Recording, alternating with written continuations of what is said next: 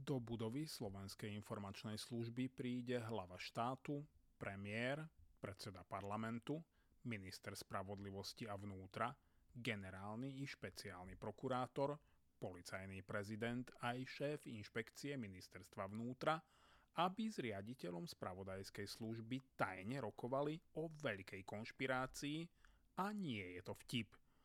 Nie je to ani anotácia nového špionážneho trileru, ale overená novinová správa, potvrdená aktérmi stretnutia.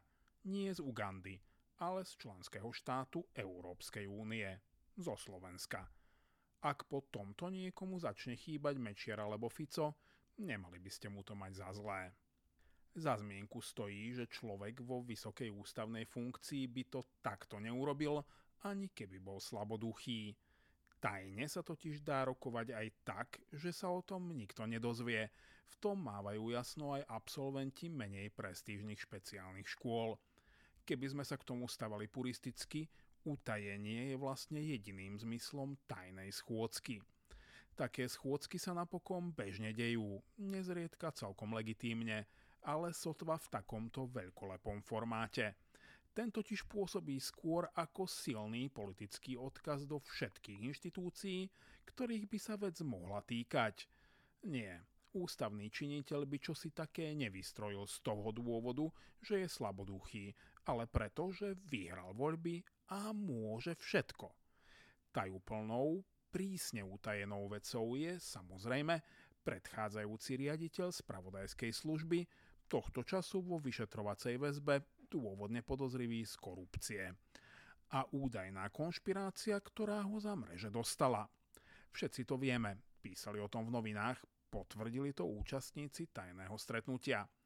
Prezidentka sa od toho tvrdenia dištancuje, čo svedčí o vysokej politickej inteligencii, no tento raz žiaľ nie o dôveryhodnosti.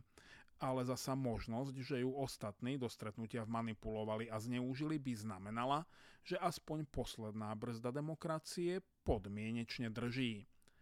Každopádne, ak o nejakej tajnej konšpirácii tajne konšpirujú traja najvyšší ústavní činitelia so špičkami represívneho aparátu, a zda za tým bude aj niečo viac ako obvyklí ilumináti či šoroš. Nech sa páči, môžete začať spriadať vlastné teórie. Lepší základ na trochu tej paranoje sme tu ešte nemali. Ale fakt, že nikdy. Ani keď Mečiar s Lexom tajne išli do Moskvy. Dodnes nevedno na čo, to ešte bývali tajné veci aspoň z polovice tajné. A dokonca ani keď tam tajne letel Matovič po Sputnik. O tom vieme všetko to je už naša nová politická kultúra.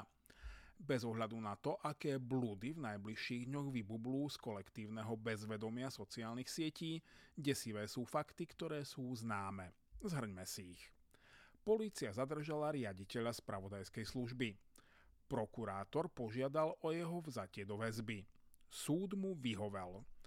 Keďže je to riaditeľ tajnej služby, je veľmi ťažké predstaviť si policajta, ktorý by mu vykopol dvere a rozospatého ho vytiahol z jeho vlastného bytu len tak z náhleho rozmaru, dúfajúc, že za to dostane veľa páčikov na Facebooku a na Instagrame. No keby sa už aj nejaký vyšetrovateľ dočista zbláznil, prokurátor najprv určite chcel vidieť dôkazy. Pomlčia zo sudcovi, ktorého museli tie dôkazy presvedčiť prípade riaditeľa SIS. To neznamená, že sa všetci traja nemôžu míliť, aj keď sú si vedomí toho, že omyl by znamenal definitívny koniec ich kariér. Isté, že sa môžu míliť. Na to vymysleli celý proces so všetkými jeho brzdami a protiváhami. Policajta kontroluje vyšetrovateľ, vyšetrovateľa prokurátor. Obžalovaný má advokáta a rozhoduje sudca, ktorého musí prokurátor presvedčiť dôkazmi, a to tak, že o vine nesmú vzniknúť žiadne pochybnosti. V tomto okamihu je ex-šéf SIS v rukách tejto mašinérie, ktorej zjednodušene hovoríme spravodlivosť.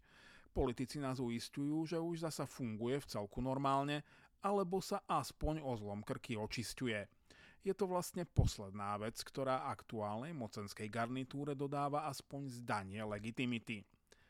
Keď si sadnú politici so špičkami prokuratúry, polície a spravodajskej služby aby riešili niečo, čo v právnom štáte prislúcha jedine spravodlivosti a ešte to nechajú presiaknúť do médií, aby sa o tom určite dozvedel každý, koho sa to týka, padá už aj zdanie ich legitimity. Konšpirácia nie je výmyslom konšpiračných teoretikov.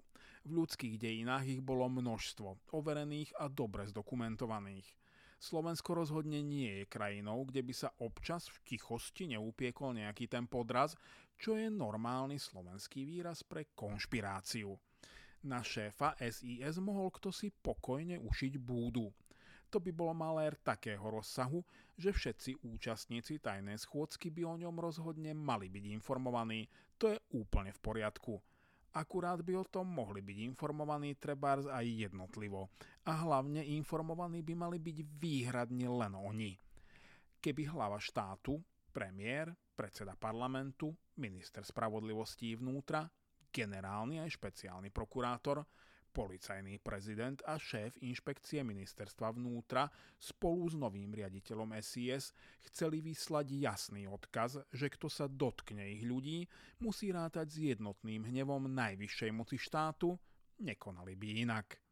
Dúfajme, že svojou schôdzkou mysleli niečo celkom iné, respektíve, že len tak normálne nemysleli, ako sa už u nás stáva zvykom.